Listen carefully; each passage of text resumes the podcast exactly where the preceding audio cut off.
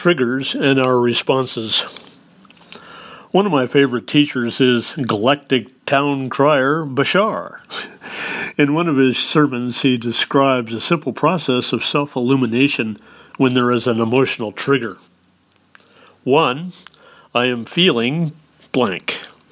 Two, I am feeling blank because I choose to. Three, I choose to feel blank because it serves me to. This then begs the question why the heck do I think this serves me? And at this point, things start to unravel, and you'll be able to see why you were so motivated to respond with these feelings in the first place. As the old saw goes, it's not the negative experience that counts, it's the response to it. Allowing negative experiences to justify expressions of negative emotions is the superhighway to unhappiness. Now, notice it's about expressions, not the feeling of the feelings themselves. Allowance of the feelings triggered by negative events is key to uncoupling from reactive expressions. The prime purpose of running the Bashar sequence is to run out negative energies that have been lodged in the emotional body as a result of traumas, social programming, or low self esteem. If we immediately lash out with the same negativity, it simply reinforces the negative emotions. But if we can observe the feelings welling up and observe how they could cause a physical expression, they begin to dissipate for lack of anywhere else to go. The beauty of this process is that even if we go ahead and negatively respond, there is always an opportunity to restart the clearing of the trigger.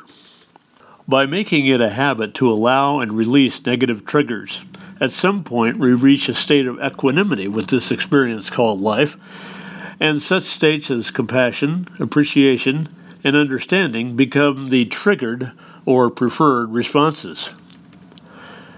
It is the choice of the response that drives the kind of experiences we create. If we respond to negativity with compassion, understanding, appreciation, and even love, those positive qualities and the emotions that go with them are reinforced, eventually transforming all negativity that may be residing in the psyche. Because all of consciousness is connected, when we choose allowance, choose responses such as compassion and love, this raises the energies of the collective and allows greater access to these higher states making it more likely others will find the ability to begin clearing their own negativity. This is the great hope of awakening. As we self illuminate, we increase the available light throughout all consciousness, driving out the darkness that has been used to control us with fear and hate for millennia. It all boils down to simply choosing a higher response and realizing that our power of choice is the keystone to happiness freedom, and the realization of our true potential as grand creator beings. You have been listening to This Quantum Life by Boyd Martin.